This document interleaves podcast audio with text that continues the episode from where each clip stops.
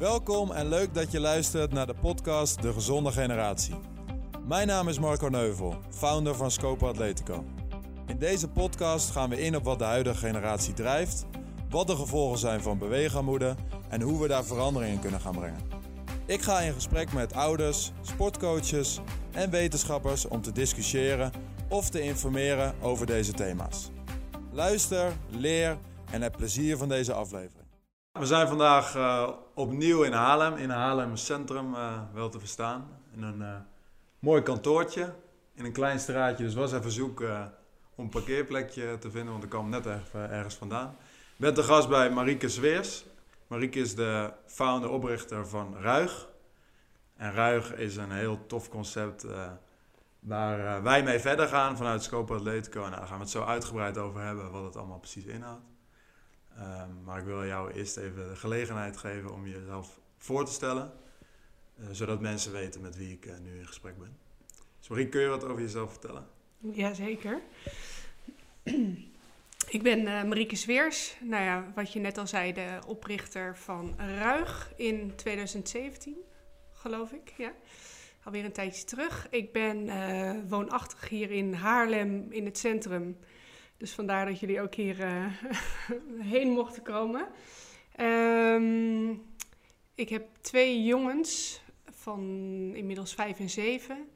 En uh, heb altijd mijn andere bedrijfje nog naast Ruig, waar ik interim uh, projectleider ben. En in de hoek zit van gezondheidsbevordering en gedragsverandering.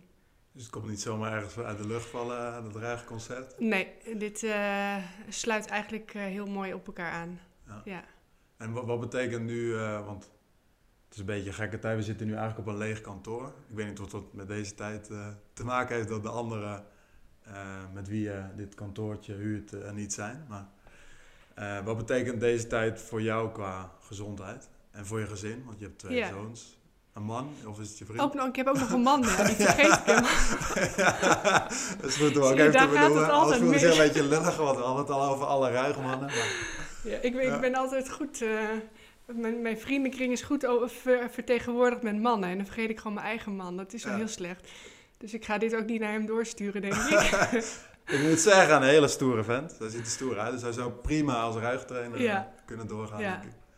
Ja, maar wat betekent het voor jou nu? Want ja, je moet ook een, uh, ja, een gezin uh, runnen. Twee, twee jongens. Staat uit de ballen, denk ik. Ja, zeker. Um, nou, ik, vind, ik moet zeggen dat ik heel veel mensen om me heen hoor klagen door die hele coronaperiode, over die hele coronatijd. En uh, uh, dat heel veel uh, naar voren komt dat die kinderen, ja, hè, de kinderen mogen niet getest worden en de kinderen mogen, moeten vooral hun normale leven kunnen leiden. Maar zelf moet ik zeggen, van, ik zie het ook als kans. Mhm. we zijn nog nooit zoveel bij elkaar geweest. Ehm, we gaan eh, dagelijks naar buiten. Ook toen die kinderen gewoon thuisonderwijs kregen, heb ik een ochtend, uh, dacht ik, nou, drie uurtjes gaan we gewoon thuiswerk doen, schoolwerk. En daarna gaan we gewoon de hele middag naar buiten. Dus ja. ruigen eigenlijk. En uh, ja, ik vond het alleen maar fantastisch. En die jongens ook. Ja. Dus ik heb er niet echt hele slechte ervaringen mee. Ja, ik, ik kan me herinneren dat jij wel een keer tegen mij zei van... Uh, ja, de, de activiteiten worden voor de kinderen bepaald in deze tijd. Want ouders denken van ja, ik moet de leegte opvullen die er eerst niet was door het sport en eerst niet door school. En nou, nu gelukkig wel in een school. Ja. En ze kunnen sporten. Maar wat bedoel je daar precies mee? Met, uh... Nou ja, dat, uh, dat heel veel ouders op zoek zijn altijd naar activiteiten voor hun kinderen. Mm Dat is denk ik wat je vraagt, toch? ja. En, en ja, ik zit daar toch anders in. Ik denk juist hoe meer tijd kinderen krijgen om zelf te ontdekken en zelf uh, gewoon te, ja, het ouderwetse ravotten en uh, uh, slootjes springen gevoel. ja, daar geloof ik gewoon heilig in. Um, en hoe doe jij dat met die twee gasten? Nou ja, dan gaan we dus elke middag naar buiten. Ja. En dan wat we, ja, wat we eigenlijk ook met ruigen doen. Gewoon, zij bepalen zelf wat we gaan doen. En ja. Uh, ja, de ene keer is het uh, ontzettende fantasie wat boven komt drijven. Uh, met draken en dino's die overal zijn. En de andere keer wordt de grootste hut gebouwd. Of de, nou ja, verzinnen het maar. Eigenlijk dingen die wij niet eens kunnen verzinnen, verzinnen zij. Ja, en jij zegt eigenlijk, eh, deze tijd kwam maar weer aan het licht dat veel ouders de activiteit eigenlijk willen invullen. Dus een soort van entertainmentbureau bijna. Ja, Die ja. ze meeneemt naar Ja. van alles en nog wat. Ja. Terwijl ze kunnen zelf Dat ook prima niet. plezier maken. Ja, als je maar naar buiten gaat. En Ja. je moet natuurlijk wel de omstandigheden hebben waar je dat kan. Ja. Ik bedoel, het is moeilijker om op een pleintje met alleen maar tegels te staan en daar eh, de fantasie eh, zijn werk laten doen. Of je gaat echt de duinen in. En dat voordeel hebben we hier natuurlijk in Haarlem. Dat we gewoon tegen de duinen aan zitten. Ja. En het strand. En, eh, of je hebt een bos. Het maakt echt niet zo uit. Maar dat je gewoon naar buiten gaat. Gewoon Ja. go out there and explore. En doe je dat voor jezelf ook? Ja, ja zelf, ik- zelf heb ik dat ook nodig. Ik ben sowieso in die hele coronatijd nog meer gaan wandelen. En hardlopen. En eh, ik denk dat iedereen dat nodig heeft. Welke leeftijd je ook eh, hebt. Het is natuurlijk enorm in het nieuws dat eh, mensen eigenlijk steeds minder gaan bewegen. eh, jongeren mentale problemen hebben. Eh, zeker in deze tijd, omdat ze gewoon zich soort van opgesloten voelen. Dus Ja. dan is het denk ik extra belangrijk om naar buiten te gaan en dingen Ja. te doen. Eh, naast het wandelen en nou, naar het bos gaan, wat doe je nog meer om, om ervoor te zorgen dat je ja, Beetje relaxed voelt? blijft. Ja, relaxed blijft ja, in deze tijd. Ja. Ehm, ja, eh, s ochtends nog even yoga of meditatie om een beetje de dag goed eh, te beginnen.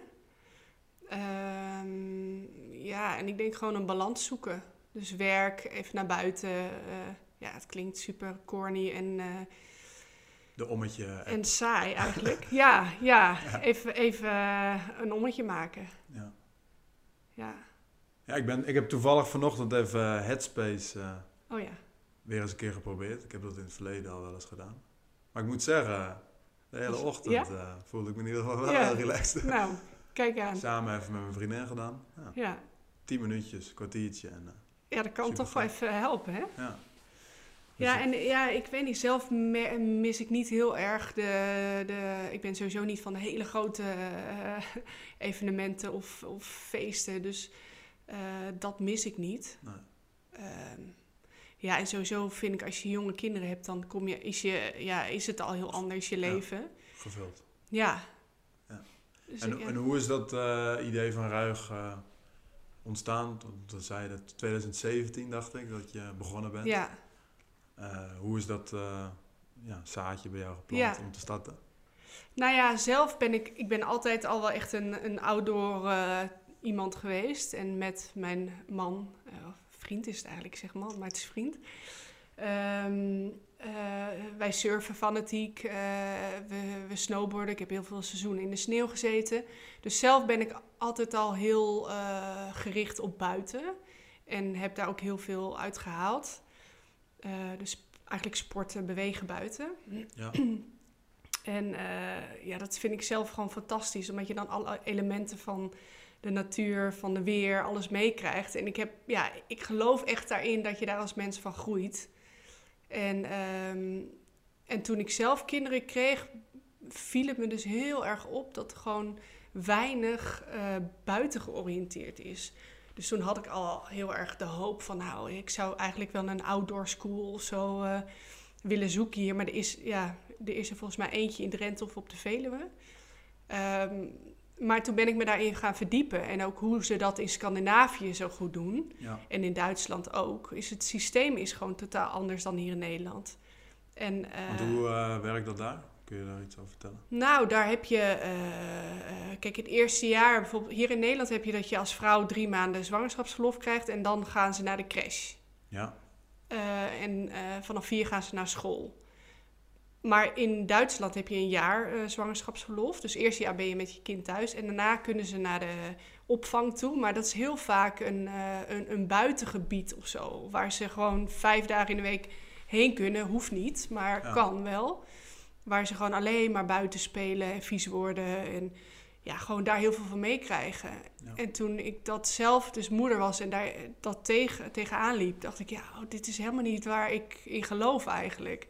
Gewoon heel erg beschermend binnen. ja alle opvang, kinderopvang, Ja. de meeste zijn nog binnen. Ja, Er is wel een kentering er gaande. is nu wel, je ziet wel de afgelopen jaren dat dat steeds meer gefocust wordt op buiten. Ja, En ook een beetje het hele risicovol uh, spelen uh, gelukkig weer een beetje terugkomt. Maar het was natuurlijk, en het is nog steeds heel erg pamperen en uh, het liefst iedereen in een uh, teletubbypak. Want dan kunnen ze niet vallen. Of tenminste, dan breken ze niks. Ja, ja dat is gewoon niet waar ik in geloof. En hoe heb je daar geprobeerd met ruig verandering in te brengen? Ja, toen dacht ik van nou, dan ga ik gewoon, ik ga gewoon zelf beginnen met iets waar ik in geloof. En dat is nou ja, activiteiten om kinderen mee naar buiten te nemen. Maar dan niet op een manier uh, wat al wel een beetje bekend was met, met, met volwassenen die je vertelt uh, wat er buiten allemaal te zien is. Maar ik dacht, ik heb een paar dingen die ik belangrijk vind. En dat is dat kinderen doen wat ze willen doen. Mm -hmm. um, zij bepalen? Ja, zij bepalen wat we gaan doen. Ja. Um, in de natuur. Mm Hè? Dus uh, ik geloof heel erg dat als kinderen, um, ja, later, de, deze generatie, nieuwe, nieuwe generatie, die moet, als we willen dat, dat die de wereld gaan redden, want sta, we staan voor heel wat uitdagingen in de wereld, ja, ja dan moet je niet slappe aftreksels uh, gaan maken met z'n allen. Dus de, deze podcast heet de gezonde generatie. Ja. Dus hoe zie jij dat dan? Wat betekent gezond, of de nieuwe generatie, wat zou die moeten meekrijgen? Onder andere door ruig. Ja, nou ja, ik, ik, denk fysiek en mentaal gewoon sterk. En, en, en dat kan door levenslessen mee te geven van jongs af aan. Weet je, we hoeven niet te wachten tot we 18 zijn of uh, gaan studeren om dat allemaal nog mee te, mee te pakken. Ik denk als je kinderen vanaf begin af aan leert dat ze zichzelf mogen zijn, dat ze door uh, struggles en, vallen en opstaan uh, zichzelf ontdekken. Uh, het zelf laten uitzoeken met elkaar. Dat ze daar gewoon een mooie wereldburgers van, van worden. Ja. En ook de natuur leren waarderen. Want op school ja, krijgen ze filmpjes te zien van vossen. En denk ik, ja, go out there en laat die vos. Ga op zoek naar die vos. Ja. Ja. En pas dan, als je het gezien hebt, kan je er liefde voor voelen dat klinkt dan misschien een beetje zweverig, maar ja, ik geloof er wel in. Anders blijft het ergens op afstand. Anders blijft het heel abstract. Ja. En, en, hoe, uh, toen zijn jullie in 2017 begonnen? Ja. Wat waren toen... Het is best wel iets vernieuwends, denk ik. Toen, toen was, het, was het er absoluut nog niet. Nee. Nou, volgens mij nog steeds weinig. Ja. Maar, um, het is natuurlijk heel anders. Het is ook geen opvang, dat heb je ook gezegd. Het is geen scouting. Nee. Uh, al dat, het is geen entertainmentbureau. Nee. nee. of uh, organisatie. Nee. Geen pretpark. Nee, verre van. Daar wil ik echt... Uh, en wat waren de reacties van de ouders daarop? Want daar heb je dan toch het meeste. Ja, nou ja, je, moet, je moet natuurlijk wel, uh, dat is nu niet meer nodig, merk ik. Maar in het begin moet je wel continu uitleggen wat het dan is. En uh, dat we dus geen entertainment zijn. Wij gaan niet als trainers vertellen wat ze moeten doen. Ze hebben eindelijk de kans om zelf met een groepje kinderen te mogen ervaren en te ontdekken. Um, ja, dat moet je wel uitleggen. Want anders denk je, ja, maar wat zijn jullie dan? Weet je, het is toch heel mens eigen om iets in een hokje te duwen. En dat is het gewoon niet. En ik wil ook niet dat ruig in een hokje komt. Het moet gewoon uh, een beetje rebels zijn.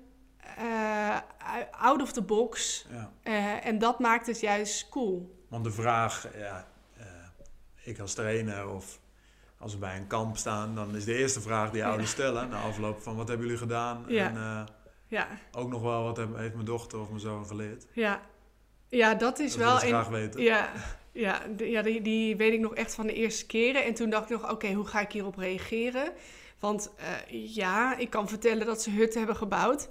Maar ga ik dan ook vertellen dat ze na vijf minuten daar volledig klaar mee waren en weer doorrenden? En dat die hut volledig uh, ja, geen hut was eigenlijk. Ze willen eigenlijk horen dan misschien dat de hut helemaal afgebouwd is. Ja, zij, ja ze zijn gewend om te horen van... oké, we hebben een hut gebouwd en die is heel mooi geworden... en dat hebben ze met elkaar gedaan, super tof, hartstikke leuk. En toen dacht ik, nee, ik moet gewoon bij mezelf blijven... en gewoon, ik, ik geloof zo in het concept. En dat is gewoon, ze hebben... Het belangrijkste is dat je uh, iets doet waar die kinderen energie in, in zit. En als dat afzakt, omdat ze het eigenlijk gewoon niet meer interessant vinden, of ze zien uh, vijf meter verderop iets anders super tofs, ja, dan is het gewoon klaar. Ja. Het hoeft niet, een spel hoeft niet afgerond te zijn, want dat is gewoon wat wij als volwassenen in Ja. zo willen. Ja. En kinderen willen dat helemaal niet. Zo grappig, ik zit te denken, en eh, als, je, als je in Griekenland of zo op vakantie bent, dan zie je allemaal van die, van die gebouwen die... eh Onaf- onafgemaakt. ik zat meteen die vergelijking te maken. In Nederland is altijd alles af, Ja. toch? Ja, Zie je altijd, alles is af. Maar Ja. in Griekenland gaan ze gewoon weer door of met een ander, Ja. waarschijnlijk. daar Denk ik zouden we wat van kunnen leren Ja. eigenlijk. Van het spelen. Oh, kijk, oh. Ja, nou, je- misschien heeft het met geld te maken. hoor, Maar Nou ja, je kan je ook afvragen of het op die leeftijd ook nog... eh, nee, of het dan nog ook verstandig het dan is. tegen moet jij je gaat werken. er iets af te maken. ja. En je benoemt ook al eh, het risicovol eh, spelen. Ja. Eh, nou, dat is denk ik eh, nou, veel in het nieuws geweest ook over Ja. eh, dat we heel erg beschermend zijn. Of dat de ouders heel erg beschermend zijn. Eh, wordt ook wel de, de curling-ouders genoemd. Of ja. pamperouders. Ja. Er zijn allerlei titels voor. Ja. Ehm, hoe eh voegt Ruig daar iets aan toe, zeg maar? En ja. worden ouderen daar ook in meegenomen eigenlijk? Nou, je merkt wel dat... ja, die curlingouders, dat betekent dus hè, dat je alles, alles eh, voor je kind eh, eh, glad plaveit eigenlijk. Hè? Dus alle hobbels en, en struggles haal je weg. Ja. Ehm, ja, bij, bij Ruig is dat dus niet zo. Want ja, je, gaat, je, je valt en, en je staat weer op. En, en daar leer je alleen maar van. Ja. Ehm, dus in Ruig zelf proberen we dat dus niet te doen. Maar ook naar ouders toe. Echt, ja, ik, ik merk wel, omdat er nu inmiddels zoveel ouders eh, eh, bekend zijn met Ruig en het mee hebben gemaakt. Dat die ook heel erg de zelfreflectie gaan toepassen. Ja. Dus van, oh ja, weet je, als ik, de bos, als ik het bos in ga, hoef ik niet continu op mijn kind te zitten en te zeggen, hou daar maar vast. eh, want dat leidt alleen maar af. Ja. Zo'n kind is gefocust, als je het met rust laat eigenlijk, is het super gefocust op de taak die die doet. Ja. En, en daar heb je dus, als, als je als ouder alleen maar gaat lopen tetteren, eh, nou, sorry, dat klinkt een beetje negatief, maar Nou dat zie je zoveel, weet je Ja. wel. En het kan ook enthousiasme vast, zijn. Of, eh, kijk uit dat je niet valt. Ja, pas op. Ja. Als je pas op hoort, ja, wat gebeurt er? Dan, Dan raak je in paniek. dan raak je, ja, in ieder geval gedesoriënteerd. Ja. Dus die ouders krijgen dat, die zien dat, hoe we dat doen. En die zien ook hoe dat werkt. En die kinderen komen thuis met verhalen. Die zeggen, we krijgen zo vaak mailtjes van, oh ja, het is zo fantastisch. Ze willen elke dag wel ruigen. En dan denk ik, ja, dat is precies wat ik hoop te bereiken. Dat ze zelf ook zo op die manier hun kinderen benaderen. als zij naar ja, buiten gaan. En, eh, ja, want één keer in de week, ja, dat is natuurlijk heel mooi. Maar Ja. je wil dat die kinderen gewoon opgroeien op die manier.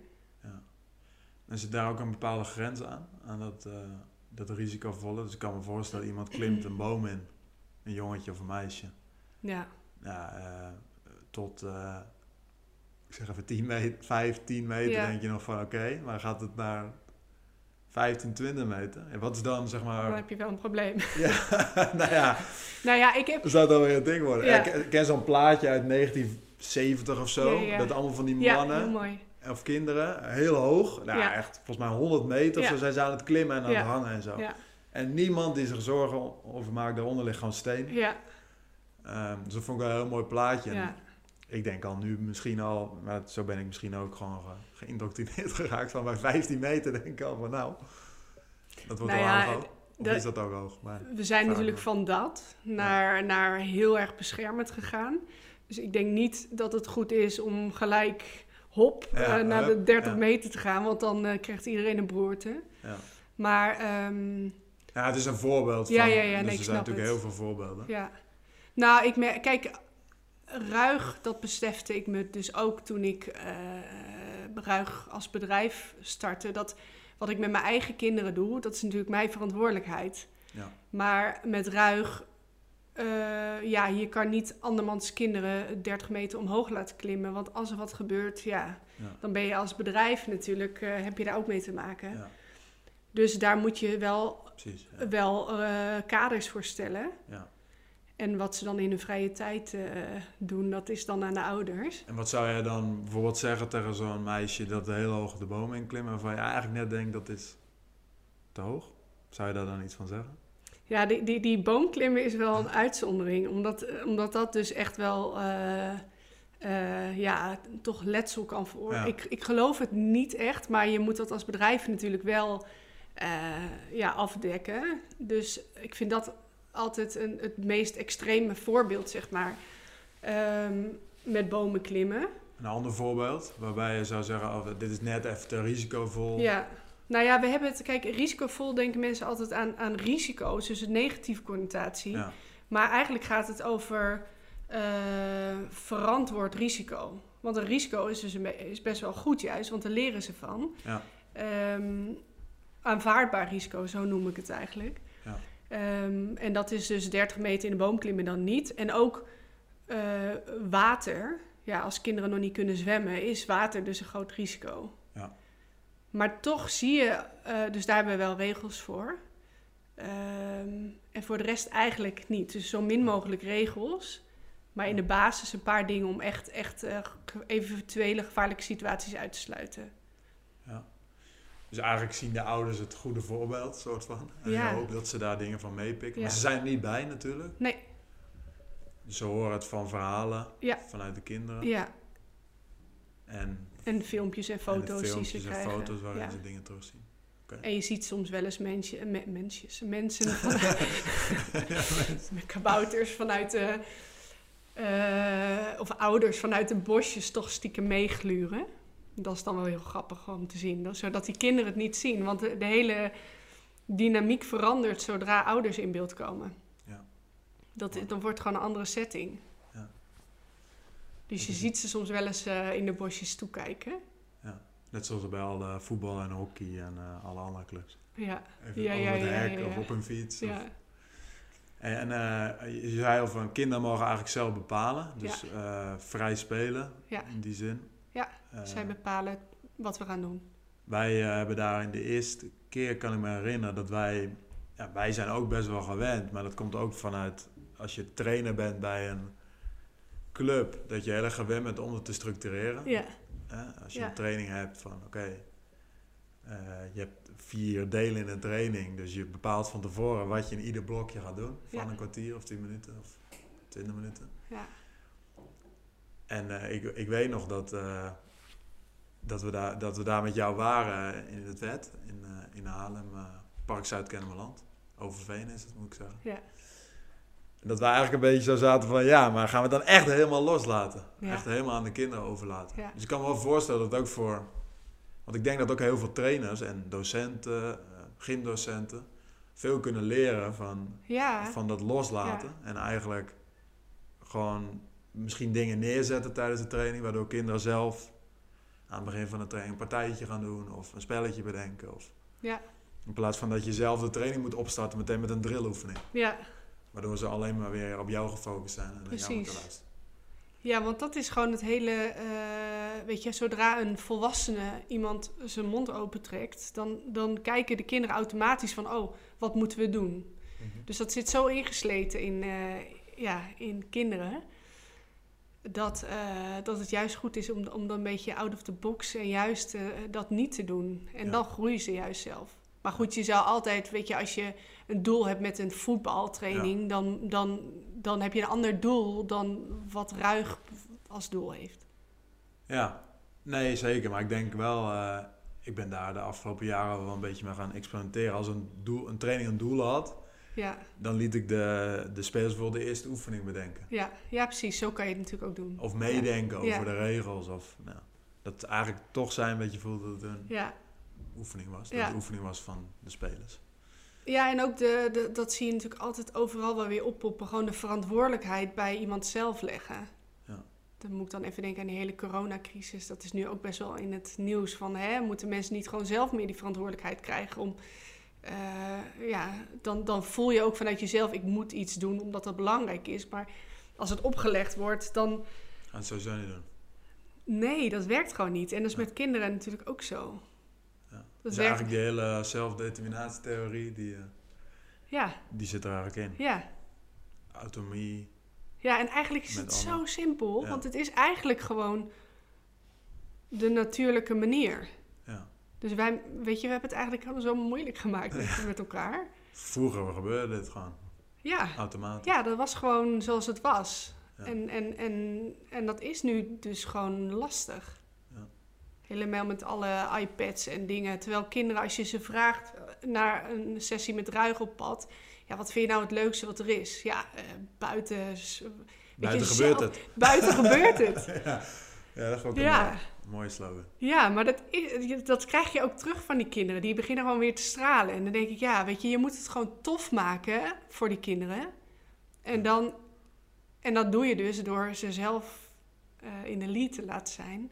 Ja. Echt gewoon, en, en toffe voorbeelden, inspirators. Wel, kijk, die kinderen kunnen natuurlijk niet dat zijn we niet meer gewend dat ze uh, met 7, 8 jaar met uh, zes kinderen alleen de duin ingaan. Nee. Dus er moet wel een volwassene bij zijn. Maar laat dat dan een inspiratiebron zijn. Ja. En, Want wat is dan vooral de rol van de ruig? We hebben daar hoofdrouzer genoemd. Ja, ja heel goed.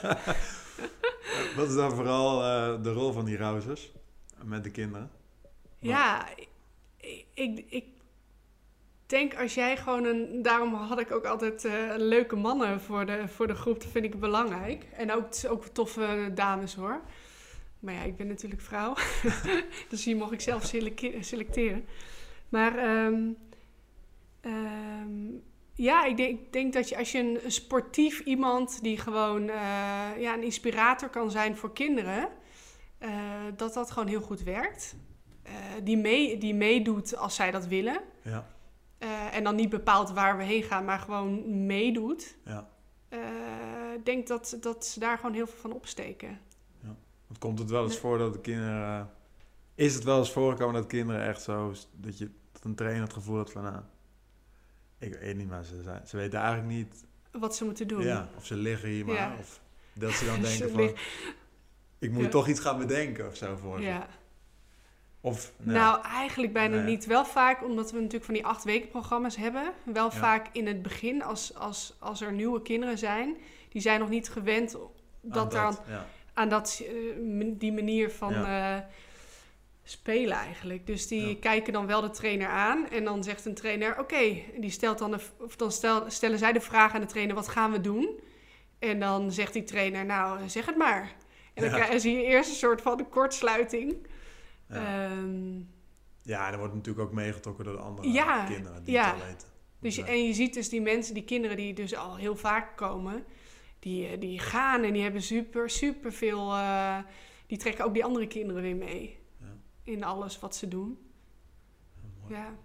En wij zijn natuurlijk nu in maart uh, begonnen met een pilot. Ja. Nou, dat, volgens mij tot volle tevredenheid van alle ouders weer dat het weer gestart is. Ja, en de kinderen. Zeker. Eh, meteen eh, vol met aanmeldingen, dus we konden meteen aan de slag. Ja. En wij gaan het ook voortzetten vanuit Scoper, dus daar zijn we heel erg blij mee. Ik ook. en om het ook met jou in de beginfase zo weer op te pakken. wat zouden wij nog kunnen leren van, zeg even, die bosscholen uit, volgens mij is Denemarken bijvoorbeeld. wat, wat doen zij nog, wat in Nederland misschien nog niet, wat wij nog niet doen? Ja. Nou ja, ik denk het hele. Uh, kijk, het outdoor schooling is natuurlijk wel iets anders dan wat we met ruig doen. Want dat is echt gericht op spelen. En out, outdoor schooling is dat ook een element in, maar ook het leren in de natuur. Dus leren mhm. rekenen in de natuur. Um, leren schrijven. Op, ja, dat is natuurlijk een schoolsysteem. een bosschool is het. In de, ja, ja. Een, oh, sorry. een, school, een school, schoolsysteem in de natuur. En dat is natuurlijk. Uh, ja, wat, wat, ik hoop dat we in Nederland gewoon meer gaan krijgen. Hoewel de natuur hier natuurlijk ook allemaal anders is dan uh, in Scandinavië. Ja, nou gelukkig hebben wij een mooi stukje natuur in de buurt. Zeker. Want ja. heb, je, jij of een trainer ook uh, clinics voor scholen verzorgd daarin? Waarin ja. ja. Dan een dagdeel of een hele dag? Of ik weet niet precies hoe dat werkt. Nou, we hebben uh, volgens mij ochtenden, dan vier uur blokken zeg maar gedaan. Oké. Ehm, voor scholen. En dat, ja, dat is ook echt fantastisch. En dan blijft ook gewoon die kinderen bij. Dus dat uh, wil ik zeker. En dan hoeven ze niet per se te rekenen. Of uh, dan is gewoon, ze leren natuurlijk automatisch door alles wat ze doen. Ja, ja. Maar goed, dat, dat was inderdaad niet onderdeel ervan. Maar dat zou natuurlijk wel kunnen. Er zijn zoveel, eigenlijk zijn er nog zoveel mogelijkheden. Ja, mooi. The sky is the limit. En andere plekken in Nederland? Ja, dat... Had dat je daar al eens naar gekeken? Ja, want toen wij begonnen, toen kreeg ik van echt van overal in het land plekken. Waarom is het nog niet hier? Waarom... eh, Oh ja, En eh, toen dacht ik van, nou oké, dat is een volgende stap, weet je. Als je echt, een naam hebt. ja, en, en het- ik wil eigenlijk dat iedereen dat die kans krijgt, weet je wel. Het, het gaat me niet om dat ik er iets uithaal, maar dat ik zo graag wil dat die jeugd of die kinderen dat meekrijgen. Ja. Ehm, maar er waren, ik kreeg van heel veel plekken in het land al eh, reacties van, oh, dit zou het zo tof zijn als we het hier ook hebben. Dus de, de eren zijn jullie om... Ja, eh, om dat uit te bouwen. Ja, Ja. er zijn volgens mij genoeg mogelijkheden. Ja. Utrecht, eh, ja, Groningen, Amsterdam. Heb je ook zo, zo'n mooi bos. Zeker, richting Den Haag, Leiden kwam, eh, kwamen ook veel eh, interesse. En eh, Noord-Brabant ook, Waddeneilanden zelfs. Oh ja? Ah, dat is ook lachen. Dus eh, dat zou helemaal tof zijn. Ja. Ja. Cool. Hey, en ik kwam iets, een beetje een moeilijk eh, woord tegen. Oh, Freelufts, nog iets? Filosofie? free, free. Wat houdt dat in? Dan hoop ik dat, dat ik het ook goed uitspreek. ja. Het, dat is letterlijk vertaald eh, vrije luchtsleven. Oké. Dat is dus heel mooi in Scandinavië. Volgens mij komt het vanuit Zweden. Ehm, dat is daar gewoon een heel bekend woord, wat gewoon de hele samenleving kent. Freelufts live. Free- Heb ik Bijna goed. Nog een beetje met een Scandinavisch toontje erin gooien. Ja, precies. Nou, Free, free luchtslif. laatste. Oké, jij kan het weten. Dat is dus gewoon een, een, een, een bekend fenomeen in, in die landen. Ah, ja. het buiten, eigenlijk het, het vrije luchtsleven, eh, het buitenleven, outdoor Ja. leven. Ja. Het heeft natuurlijk nu in Nederland wel weer een vlucht gekregen. Dat eh, iedereen naar de natuur gaat, Ja. in de bossen in. Ja. Ja. Kunnen ze nog veel meer uithalen, denk ik. Want het is nu vooral wandelen. Ook met de kinderen, denk ik. Ja. Kan natuurlijk veel leuker gemaakt worden. En eh, je zei al over, het is geen scouting. Ja. Kun je dan uitleggen waarom, wat het verschil is tussen, want die vraag eh, heb ik ook al gekregen, Oh ja? Ja. tussen scouting en ruig. Ja. Nou, dan hoop ik... Ik wil niemand beledigen bij de scouting nu. maar ik denk... Best. scout, ja. Scouting eh, vind ik ook fantastisch. Ehm, maar dat is natuurlijk... Daar, daar zit dus wel veel meer de hiërarchie. Van ouds is gewoon een, een oud, ouder systeem eigenlijk. Ja, Eh, met ehm, met de trainers die wel vertellen hoe ze knopen moeten maken en vuur moeten maken. En dat zijn natuurlijk hele toffe elementen. Maar het is wel meer, veel meer gefocust nog op hiërarchie. Dus de, iemand vertelt wat ze moeten leren, wat ze moeten doen. Ja. Nou ja, dat is dus een van de dingen wat ik, wat ik absoluut niet wilde met Ruig.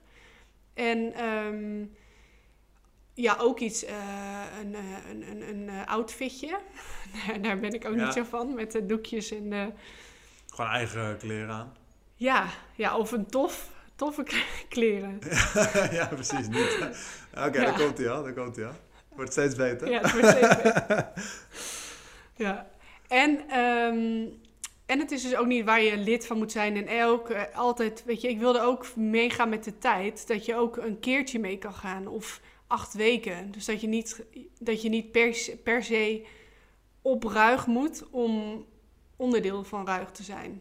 Het moet Ja. wat, wat eh, vrijblijvender zijn eigenlijk. Dat past ook meer bij deze tijd. Het is iets te, te hiërarchisch. zeg Ja, maar. ja. Hoewel het natuurlijk wel heel leuk is, hè? Nee. Maar, maar ik, Mijn neef het zit is ook een op scouting. En Ja. Natuurlijk is dat ook hartstikke leuk. Alleen, ja, Ja. Het is een aanvulling. we denk ik. proberen meer vanuit eh, vrijheid eh, Ja. te doen. Ja. Kind bepaald. Ja. Hiërarchie. Gewoon een beetje anno, Anno nu. anno nu. Ja. Ja. En wat gaat komen, want je zei ook, eh, ze moeten voorbereid worden op Ja. maatschappij waarin ze zelf beslissingen moeten nemen, onder druk komen te staan. ja. En een beetje zelfvertrouwen eh, krijgen en eh, Ja. weten wie ze zijn. Ja. is toch wel fijn als je dat op jonge leeftijd al een beetje doorkrijgt. Ja. Ik wil nog, ik kwam ook nog, want je hebt mij allerlei stukken toegestuurd, dus ik vanochtend weer even zitten doorbladeren. De MES, M-E-S-S, Milieu, en dan weet ik het al niet meer. Grappig. Die hebben wij dus ooit bedacht. Die heb ik al heel lang niet meer. Dat is de eh, milieu. Ja. Och, Ja, Ja, dan word ik ga ik je getest. moeilijke vragen stellen. Milieu, educatie, sport en spel was dat. Oh ja. Dat Ah, hadden we, maar die hebben we zelf bedacht, hè? je zelf bedacht, de dit is niet- mesmethode. ja. die Oh, hebben we zelf bedacht. Oh, lachen. Ja, En milieu staat voor dat je... ja de, nat- natuur. natuur. En ook dat we, wat we ook belangrijk vinden, is dat als je plastic tegenkomt in de natuur, dat je dat eh, opruimt. Oh ja, dat staat ook. Dat kwam dat stukje, ehm, hè, dat we zorgen met elkaar voor, voor, Voor de natuur. natuur. Eh, dus dat, dat was dat ding. Nou, educatie, dat is, dus een, dat, dat is dus een beetje minder geworden. Want we dachten, ja, we willen niet te veel zitten op educatie, maar meer dus op het vrije spel. En dat is dan educatie, zeg maar. Ja. En sport en spel. Dus Ja. dat je ele- het moet wel actief zijn. Weet je, Ja. niet, niet een sloom wandelclubje, maar Nee. wel springen, Ja. duiken, vliegen, Rauzen. worden, rauzen, dat. Actie in het, eh, in het actie. Oh, ik wist niet dat je dat... Ik dacht dat het echt een bewezen ding of zo. Oh Nee, de dat pars, zelf pars-methode. ja, Dat paard. Ja, is, die heb ik ook eh, opgeschreven. Ja, die heb ik niet zelf bedacht. Oké. Maar de mes hebben we wel zelf bedacht. Dat vonden we toen wel mooi. Ja, mes. Ja, it's a mes. Ja, lachen. Ja. En pars, eh, kun je dat dus... want ik weet niet of... Ik denk dat ook veel mensen daar... Ik was er nog niet mee bekend. Nee. Ja, dat is playwork. eh, dat plaatje waar je toen straks over had met die, de, die hoge bomen waar, die, waar de kinderen in zaten. ja, ja. Dat komt Oh, dat uit komt die... eh, ja, dat is eigenlijk het hele ouderwetse spelen, playwork, pars-methode. En daar heeft een, een Engelse vrouw, een hele inspirerende vrouw... Die heeft eh, die, die haar hele leven gewijd aan onderzoek daarna doen. En die heeft een PARS-methode eh, ontwikkeld. eh, over hoe je dus om kan gaan met kinderen en het vrijlaten. En welke rol jij dan hebt als volwassene. Om, ermee, om, om daarmee om te gaan en wat je dan moet doen. En wanneer grijp je in en wanneer grijp je niet in. En die, die dame die was twee jaar geleden geloof ik in Nederland voor een hele masterclass. En die hebben wij toen gevolgd. Ah, ja. En daar hebben we ook gewoon heel veel van geleerd.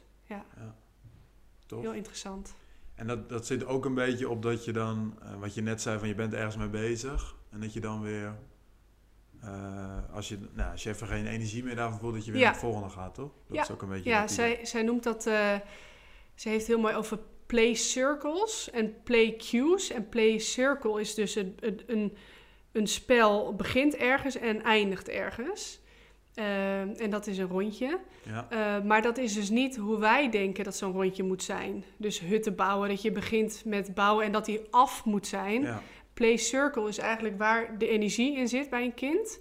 En wanneer je merkt dat die energie eruit gaat, ja. dat ze eigenlijk geen zin meer hebben, en da- dan stopt het spel. Ah, ja, ja, ja, dat is wat anders. Ja, en play cues, eh, dat zijn eigenlijk soort van steentjes die je opgooit, eh, waardoor ze getriggerd worden om een spel te starten.